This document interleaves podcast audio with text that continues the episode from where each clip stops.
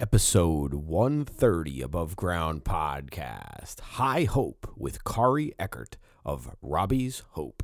Disclaimer, the hosts of this podcast, Timothy Patrick and Will Foley, are by no means medical professionals. However, having lived experience with mental illness themselves, they have gained useful perspectives on common mental health issues that some of us struggle to overcome on a daily basis. By sharing their stories, they hope to create connection. By creating connection, they hope to help you find your purpose. And through purpose, we can all begin to build the foundation for positive mental health. This is Above Ground Podcast. Are you ready to lace up your boots, throw up your horns, and jump into the pit? Then let's stomp the stigmas of mental illness. It's time for Above Ground Podcast. Now, Will Foley and Timothy Patrick. Hey, what is up, everyone? Welcome to Above Ground Podcast. Above Ground Podcast, because you can't serve below. That's right. What's up, Timmy? How we doing this Sunday morning, brother? We're back to interviews again, man. We got a good one this morning. So Back to interviews. I think I can speak for both Will and myself that we are grateful to be able to be curators of these stories and share them in hopes that someone else can hear them and possibly learn something, or maybe they'll do something that we talk about to reach out and help somebody else. And that, you know, that's of course what we hope for. And we don't bring up some of these stories to create any kind of hurt or commercialize anything. We're doing it strictly from a from the heart, from a good place, and we truly just want to get the word out, bring awareness, and help others in the process if we can. So without further ado, we are joined today with Kari from Robbie's Hope. And she's going to tell us a little about what Robbie's Hope is and how she began to begin this foundation, I guess, if you call it. So welcome, Kari. Thank you. Good morning. Briefly, maybe tell us about Robbie's Hope and the year that it started, how you started. So just over 3 years ago, October 11th, 2018, my beautiful son, Robbie, who was 15 years old, 8 months and 22 days, died by suicide. My husband and I were actually at parent-teacher conferences when Robbie took his life. Robbie was not on anyone's radar screen for being at risk for suicide. He was quite the opposite. He was a student leader. He was a student athlete. He had an amazing smile and he appeared very, very happy. And immediately after his death, my husband and I, of course, wanted to know why Robbie chose to die by suicide. And we quickly learned that in our state of Colorado and in the country and really in the world, that suicide rates are rising at tremendous rates. And we decided that we needed to do something about that.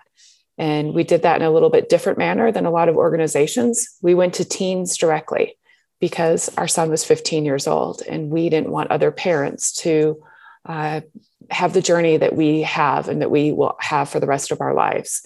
So we went to teens directly and we said, what's going on? What's different? What are adults missing? What are parents missing? What did we miss as Robbie's parents? And that is the basis of Robbie's Hope. And the word hope, hold on, pain ends. We try to let teens know that it's okay to not be okay and that their voice matters and that their life matters. We've done a lot. It's difficult work, but it's very, very fulfilling work. Just like you said, if one person can hear this message and have a different conversation, a different belief in themselves, it's all worth it. Wow. Thank you so much, very much for doing the work that you're doing.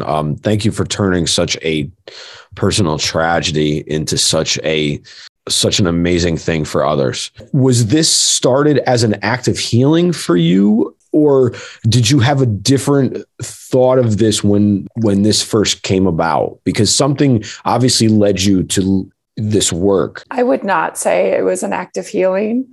It was a response truly out of anger. Why are our children dying by suicide in our states in Colorado between 2015 and 2018? Rates had increased 54% and no one was talking about it.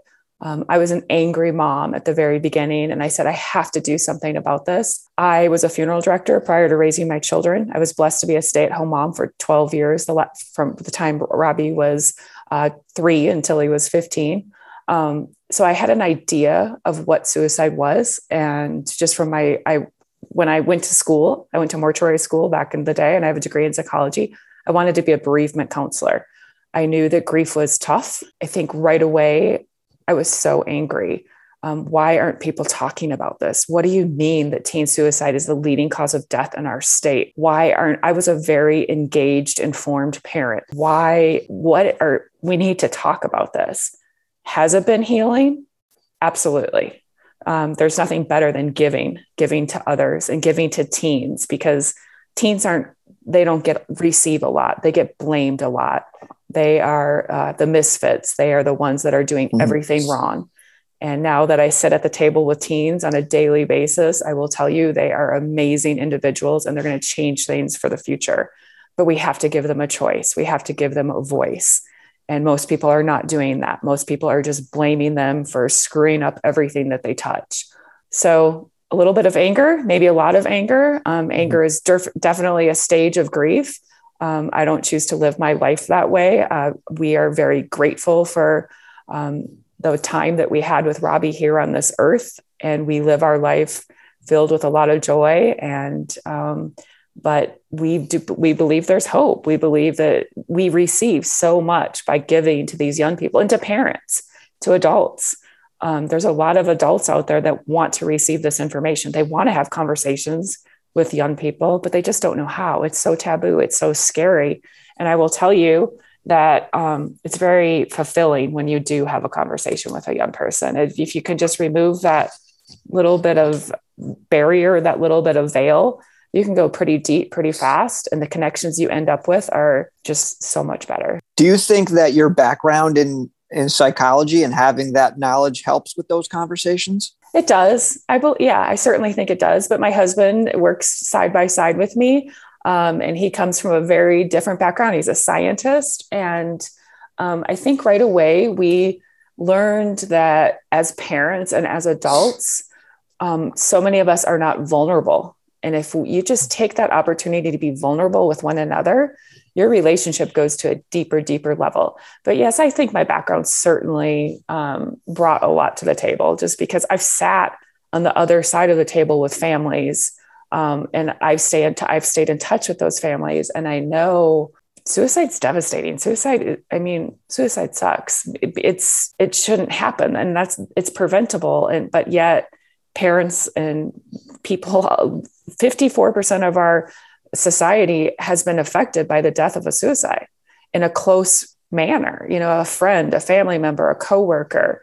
Yet we go around just feeling so alone, and like we can't talk about it and be open. If we don't talk about it and be open, it grows and it manifests inside of you and it turns ugly. It's okay to be open. It's okay to talk. Now, I just want to give a shout out. I don't know your husband's name, but Jason.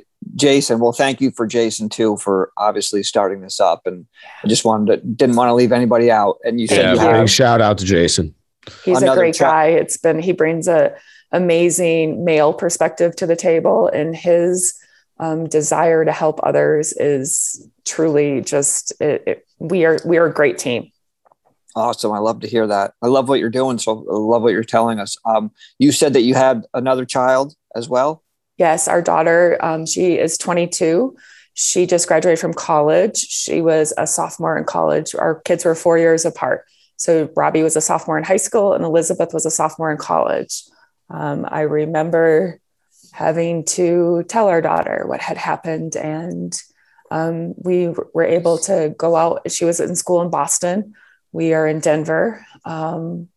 There's nothing like trying to watch your child grieve the loss of their sibling and continue on with their life. And she's 2,000 miles away. School is where she needed to be. It's a tough road for all of us. I'm so sorry for the loss of Robbie. It's amazing to hear you talk about anger the way you do, because I think a lot of people get caught up in the sadness part of it. And people often forget that there's a lot of anger that follows a suicide for the family that's left behind. I thank you for being so elegant in the way you describe it. And I'm curious to know if there's something that you can tell our listeners that helped you or that is helping you through your anger. Because obviously anger is, I'm probably sure you have anger at different points of the day. Some days it never subsides. And the thing is about grief, because Tim and I talk about this all the time, is that grief is not a linear process.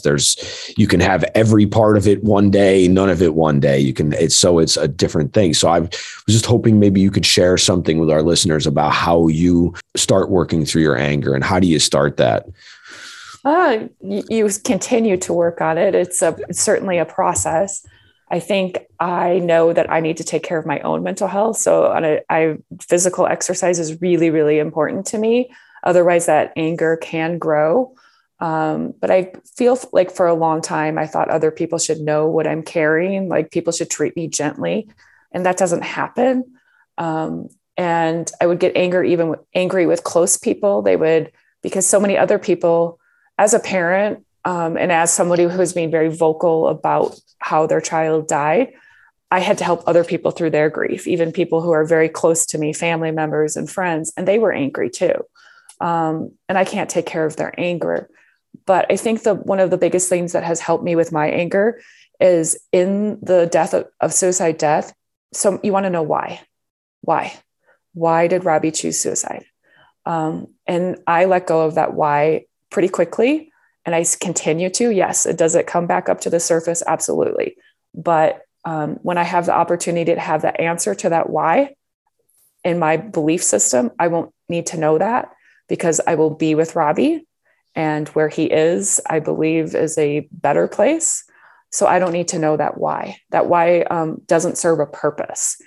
Even if I knew that why, was it depression? Was it anxiety?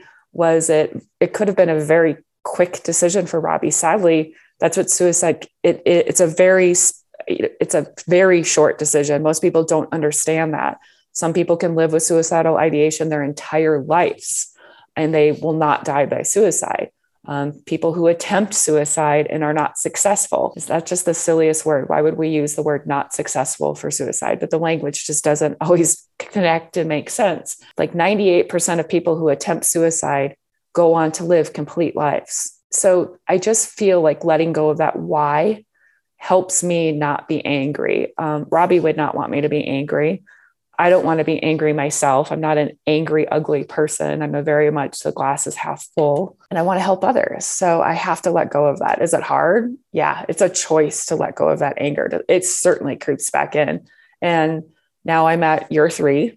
And I know that it may creep in forever, sadly. I love your point of view because we don't generally get the point of view all the time about the anger. What is one of the things that you've learned about teenagers that you did not know before this loss that you've experienced that you just as a parent didn't understand or didn't see? That's a great question. I've learned a lot about that. We have a whole handbook about it that our teens and Robbie's Hope have written. That's available. Oh, that's awesome. We'll make sure we share it. Yeah, we'll share it. But I think what I've learned is just how much kids are carrying on their shoulders. They've grown up in this world, and what our kids know is so much deeper than we give them credit for, and therefore what they care about. But yet they aren't allowed to talk about that because their relationships are strictly here. So seldom are they face to face, ear to ear, and they feel the weight of everything. If you ask a teenager, like, what is their number one thing that they're concerned about? Most of them will say climate change. That's, it's a kind of an easy tag. If you get deep with a kid, it's not climate change. Their self-worth is pretty low, and yet they are so capable. But, teenagers when we were teenagers, we were blamed for being, kids are supposed to make mistakes. They're supposed to push the limits. They're supposed to try things. Teens have always been looked poorly upon. And then they grow up somehow magically. I just think that letting their voice be heard, being real with them and not placing the blame with them. Kids are amazing. They're super resilient. And most of them are just really, really positive. They just have grown up in a different time than most of us cannot relate with. And we shouldn't try to. Most parents, most adults will say, well, when I was a teenager, I did this, or, that's not that big of a deal. Suck it up. Pull up your bootstraps. No, it's okay. You know what? This is really bugging me and I don't know how, and this is really, really heavy right now, but teens don't hear. You'll get through it. You can get through it. It's going to be hard work. It's not going to be easy, but you can get through it. I could talk about teens all day long. They bring so much to the table and we need to keep bringing them to the table and let them be heard. I always say 2 ears, 1 mouth. Use them in that proportion when you're hanging out with a teenager. Let them be heard. They want to talk about themselves. Listen. That's a very, very poignant point. And you mostly work with teens. Like you have ambassadors that are all teens, correct? Or are they all different ages? Middle school through early college. Yeah. Like over 2,500 of them across the country. And our ambassadors are awesome. Kids. Yeah, it's really great. That's super cool. Our whole organization is about empowering these young people to bring their voice to the table in a productive way. Kids like, oh, we are going to march into that superintendent's principal's office after a death and we're going to raise hell. You're not going to get anything done if that's your approach. We will help you get done what you want to get done. We are on the same agenda. You have to use your voice appropriately. There's lots of closed doors. Let's find the open windows. There's a ton of stigma attached to teen youth mental health, to depression and anxiety. We as parents and adults, we continuously place the blame on our educators. Our education system is overwhelmed. They don't have the money to handle this issue to the magnitude that it needs to be held. Our legislators, kind of the same thing. We push a lot of stuff and expect our governments that we don't, it's difficult, but we've got to partner together. And our youth, when they feel heard and when they feel like their ideas are valid and they have amazing ideas, much better solutions than adults can bring to the table about youth mental health because they're living it. They're tired of seeing their friends die by suicide. They're tired of seeing their friends attempt suicide. They're tired of seeing their friends threaten, I'm going to take my life, and not know what to do. They have ideas. Let's talk about this. I think of in the US, our kids, how many kids take AP physics, AP calculus, AP this, that, and the other to get into this college that it's going to cost this much. But yet we can't teach our kids about their mental health. We can't teach our kids about their brains. There are warning signs and symptoms that Robbie probably felt, physical things going on in his body that he was aware of, that as a really bright kid, he didn't have the language to talk about because I, as his parent, never taught him about it. I didn't know that was my responsibility. And I didn't know that our schools aren't talking about it. We teach our kids everything about physical health. Our kids can rattle off. These are the signs and symptoms of a stroke. These are the signs and symptoms of a heart attack, but these are not the signs and symptoms of being at risk for suicide. We have to change that. And that's what our ambassadors are doing. Kind of piggyback on what you said, and I'll even lump myself into this. I didn't know about this stuff until, unfortunately, 40 years of age, until my son was already, not old, but like older. So it's like, I didn't realize how to teach this stuff. I didn't know about it for myself. No one taught me, you know what I mean? That's why I'm big on putting it into the education system. So that way you will notice, when the kid goes in now and learns it, when that kid becomes a parent, and then that kid will be able to teach his kid. And then his kid will also get it from the school side of it too. He'll be getting it double. That's when you're going to notice a big difference. Absolutely. So I think that's super, super important. And what you're doing is incredible. The bridge that you're gapping between the teens and this is awesome. I'm big on language. We can't talk about something if we don't have a language for it. How do we get our teens to describe? How do we get our teens to open up to us? Like, what's a question that we can really start asking? Like, what's one question to just get them to pique their interest to say, yeah, I want to talk about that? Well, you kind of hit two things there. I think one, yeah, they are watching us all of the time. And what you can model for the young people in your life is probably the best example, because our actions do speak much louder than our words. Right. But I think the best conversations with young people, or it's not even with young people, with people, is you want to ask inquisitive questions. Because you want to engage the other person and have them answer, like, like, what do you think? And then I statements are really good. Like, I have noticed this. What do you think? Often as parents, we just ask yes and no questions. We want to ask leading questions because we want to have dialogue. So like, what do you think about mental health? What does it look like to you? What does it feel like to you? What does it feel like when you're anxious? What situation makes you anxious? If you're concerned about somebody taking their life, you have to ask directly. You're not planting the seed. Right. And you ask it with the language, are you considering suicide? Not, you aren't considering suicide, are you? Because the way I asked it the second time, I want to know. I'm showing you that I recognize something, but I don't want to talk about it. If I ask a person directly, are you considering suicide? And I pause. I'm giving the opportunity for them to think about it and to answer honestly. And that's what needs to happen. You're not planting a seed. You can't plant a seed of suicide. It's a huge, huge myth. Kindergartners are coming to school with suicidal ideation. It's that young, sadly. And like, you can talk about this, like even grief, like my educational training went to become a funeral director. Like, how do we talk about death with little kids? Well, as soon as our little kids are exposed to this, and, I don't know what the average age of our children receiving cell phones, parents give kids their cell phones for one, safety, like, oh, they play all these sports and they're at this field and blah, blah, blah, blah. And I need to be able to get in touch with them, and probably an entertainment factor. 'Cause I guarantee you, if you go to a coffee shop today, you're going to see a 18-month-old toddling around with a cell phone.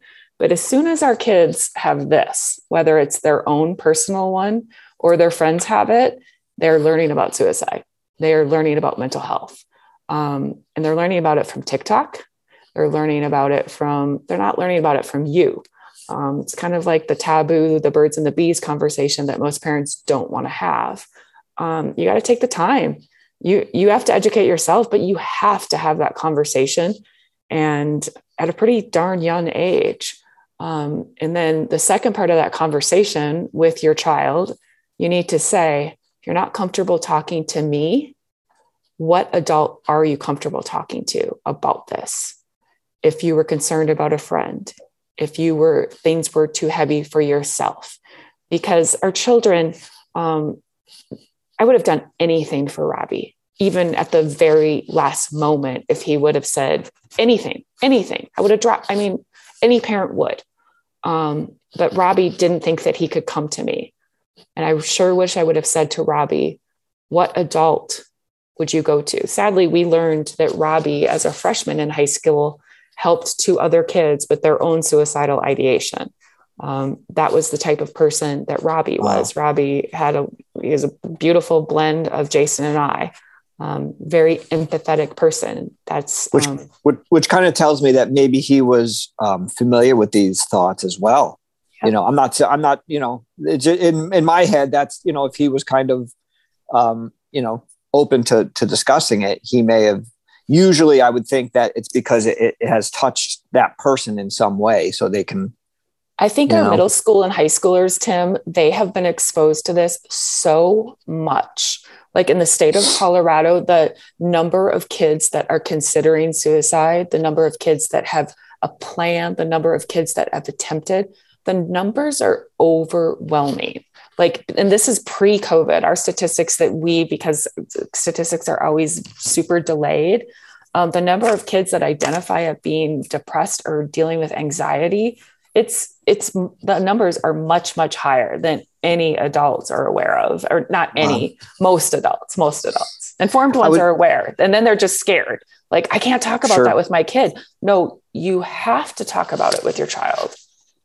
And I think you had actually touched on this a little bit in the beginning of the conversation, and I was going to say something and I kind of forgot, but I think now that it comes back around, I think something that we need to discuss more that I don't hear often is with suicidal ideation is there's passive and then there's active.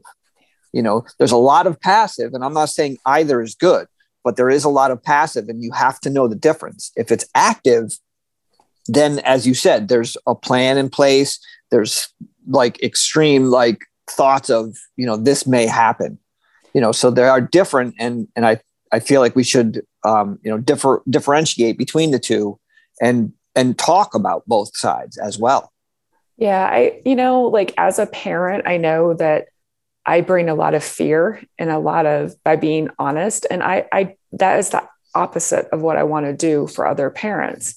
The risk of your child dying by suicide, it's relatively low, but the risk of your child dealing with a really, really difficult, tough issue that they would like to talk about, possibly with you, is really, really high. And you being able to be vulnerable with your child could change things, and just having those difficult conversations, those crucial conversations that can be had. We have them in the workplace all of the time.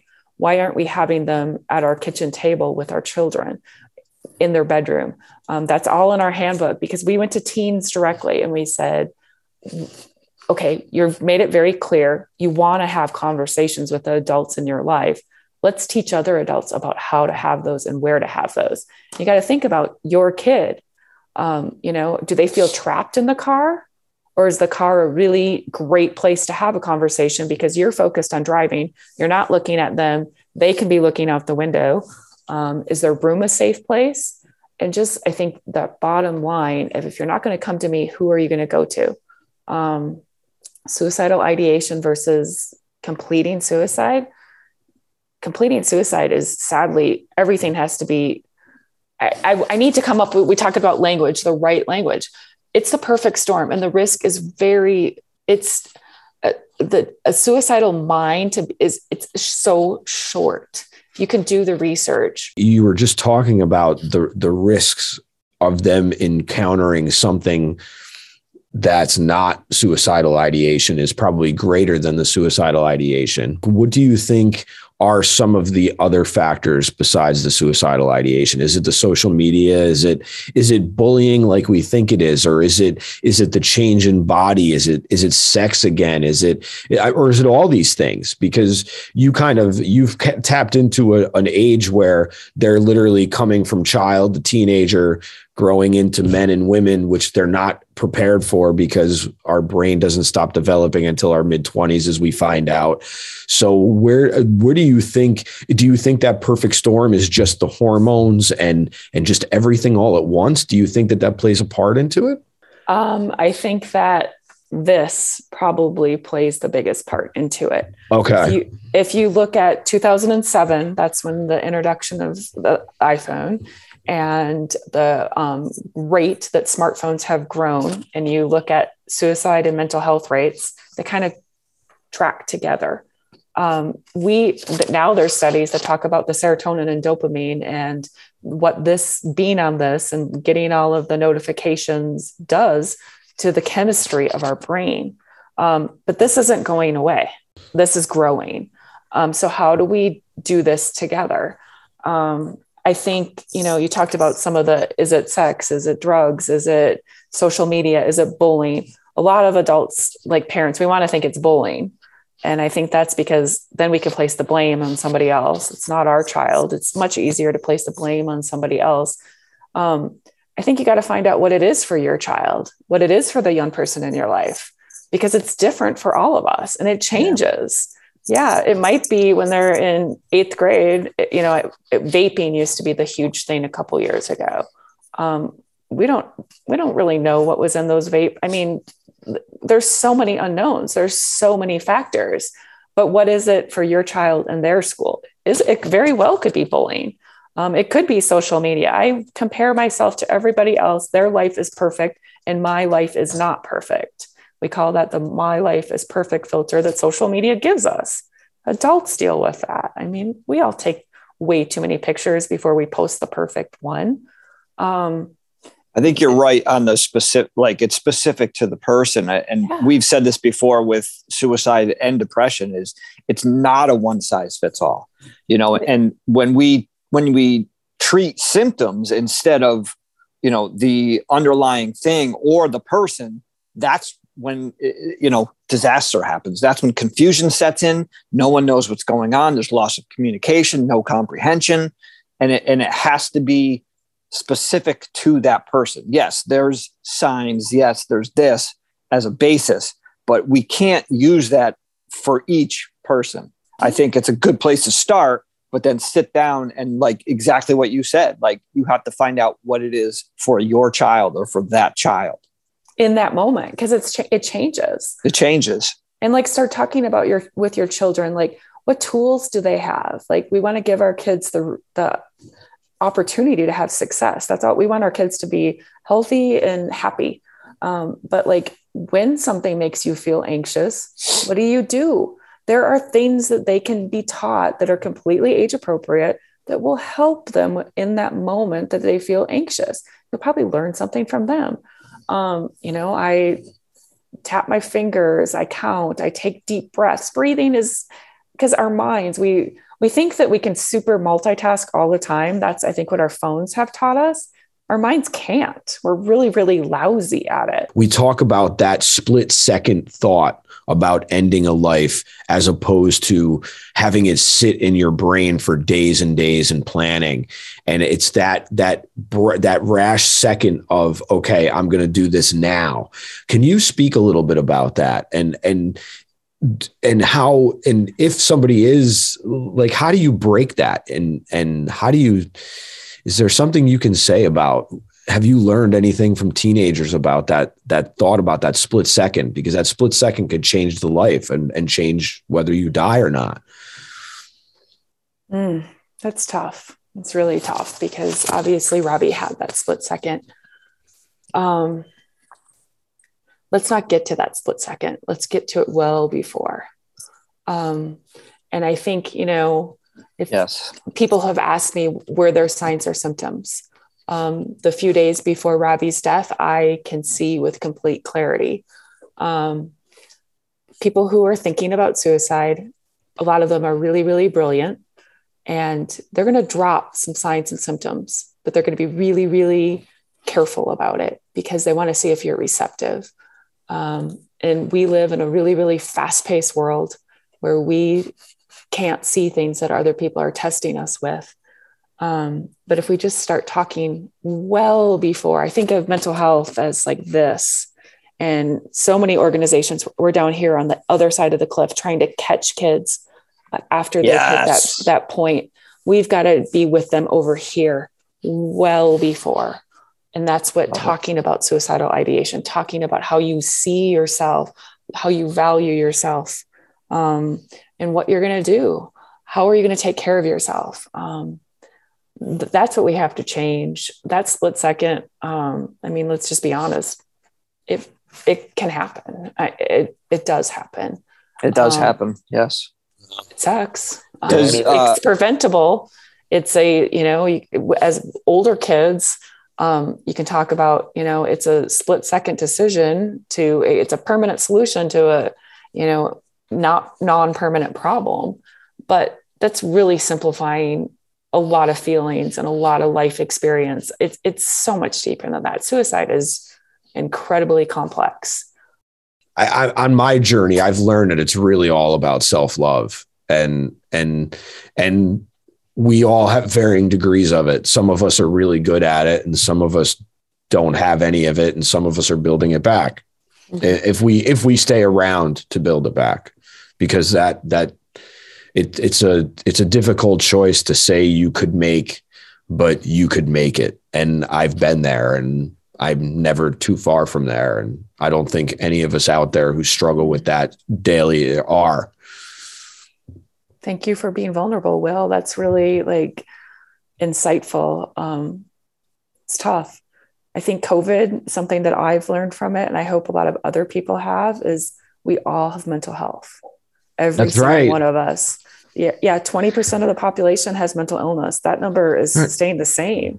Thank you so much, because that's what we just started saying that. I just started making that a catchphrase, that we all have mental health. We don't all have mental illness. That's right. And we can all do a better job. Absolutely. It's a responsibility. It's tough. It's not easy. But we all have mental health, and we can learn. That's what we need to teach people. How do you take care of your mental health? Because you just talked about it. It's self-love, it's self-responsibility. Right. And when I talk to teenagers, I always, cause like there's kids, like I've said, the empathy and their willingness, they want to help one another. Like that's who we are as humans. You aren't taking care of yourself, you can't take care of anybody else.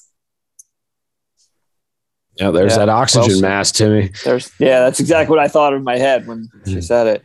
Now you would, real quick, I just wanted to ask this. You had said that Robbie had, now that you look back, Robbie may have left some signs. Now, was there any note or anything like that as well on top of that? Or it was just... There was. Okay. I don't know. We kind of talked about the whys, and I know that's a really tough one for parents or anyone that has experienced the loss of a loved one by suicide. Sure. There's a lot of the note, if there was or there wasn't. It's a split second decision. Some people work on notes for their entire lives and never take their life. I know Robbie wrote that note in haste at the last minute, and he apologized and he told us that he loved us. And we have that note, of course. Yeah. But we have a lot of other beautiful memories of Robbie prior to his death that we hold on to more than that last minute. Good for you. Actually, would you mind sharing one of those beautiful memories with us? Oh, goodness. Robbie's wit, his humor. He was really, really witty and like kind of a dark humor that was like as like a 10, 11, 12-year-old that was just kind of inappropriate. Awesome.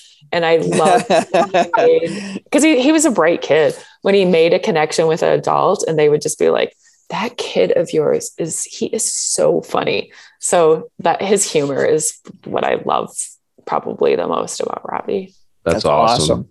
Love it. Thank you, Kari. Thank you so much for being here. Tim, I again, man, this has been such an awesome conversation, and it's so incredible to hear stories of the resilience of teenagers and stuff.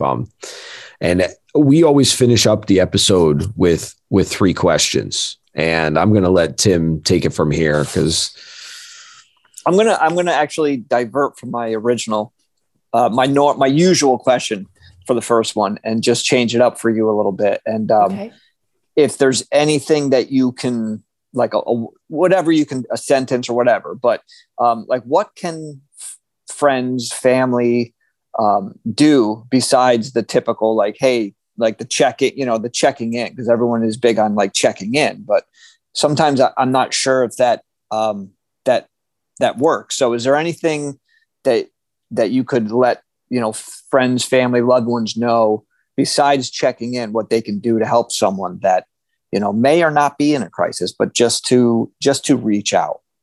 That's really good. Well, continuing to check in. I think two of our kind of messages of Robbie's Hope, it's okay to not be okay. It's okay to not be okay. Talk about that. Like, that's not the face that we put on. If I go out today, people aren't going to know that my child died by suicide and that I might not be okay because of the way I look on a daily basis and the way I act. But it's okay to not be okay. And understanding that there's always hope. Hold on, pain ends. Hold on, pain ends. So continuing to check in, like, oh, I'm available. No, check in with that friend. Okay. How are you feeling? Yeah, how are you doing continuous today? I like it. Hey, Timmy, just so you know, I'm going to change it up a little bit. I'm taking that second question completely out, and I'm going right to our last question, if you don't mind, just because it's not appropriate at this point. Just because. Know, but Well, maybe we'll talk about it off air, just because I like the conversation was just too. We ask a question at the end. If resources were, if there was no restraint on resources, what would you like to see done for mental health? Education for everyone. We have to change our priorities in this country. What we value for our children is not right. We need to educate our children about mental health, and we need to educate our educators about mental health. We have to give our schools money to do both of those things. Yes, and yes. We don't even have a great curriculum in this country. The things that we borrow from other countries, it's time. We know what's happening, and if we could teach our kids, AP physics, we certainly can teach them about their brains. Absolutely. We can certainly teach them mindfulness for sure. Yeah. Life skills in general. Mindfulness. You know? Yeah. The whole person, not just book smarts, brain smart. It's the brain. How does it work? How does it make you feel? Well, it's kind of funny because by switching up the conversation, it kind of actually is like a jazz jam here. So things happen to lead into other things. So it's kind of funny how you just mentioned that we have to get it into the education system and that it has to be funded in there. And it's how do we start the conversation to get into those places? Do we start going to school board meetings? How do we get the schools to take it seriously? Some of that's just crappy liability issues. Our schools are so, it's hard to be an educator, hard to educate. But I think absolutely. Really taking it down to we have to hit it from the top state level. We have to hit it from the district level. And then a lot of our schools are very much school to school. And by I say, I tell our teens, there's a lot of closed doors because our administrators, they don't have the money to do this. But if we go to our principals, we go to our, middle school teachers, and it's teachers. Hey, and finding somebody that you think is aligned with, how can we partner together to make others know that this is a priority for us? Being vulnerable with other parents. There's a lot of ways, but making it a priority and just starting the conversation. It's really important that my kid tests as high in math as possible and their reading skills are perfect. But what are we teaching our kids about mental health? Kari, thank you so much for being here this morning. It's been an absolute pleasure. Can you tell everyone about how to find Robbie's Hope, how we can get involved, and leave us with something that you would like everyone to know about your foundation, about Robbie, whatever you want anybody to know. It's yours. There's so many things I want people to know. Robbie's ROBBIES-HOPE.com. We're on you can find us on every social media site because we're active there, as we have to be able to stay in touch with people. Educate yourself. And I think the bottom line, I want everyone to know that there's hope, that it's okay to not be okay, and don't be fearful of this. If fear is debilitating, and fear will not get you anywhere. Be proactive about this, and you will probably lead you and the youth in your life to a richer, fuller place. We all have mental health, and we can all do a better job taking care of our mental health. And we do that by being vulnerable and having conversations. Thank you so much. Hold on. Pain ends. That's something that you got to keep in mind, as that's what hope stands for Robbie's Hope. Thank you, Kari, so much. Thank you for your absolute pleasure. Thank you for your honesty and your openness, and love what you're doing. Love what you said. Until next time, man, be well. Be safe. Be above.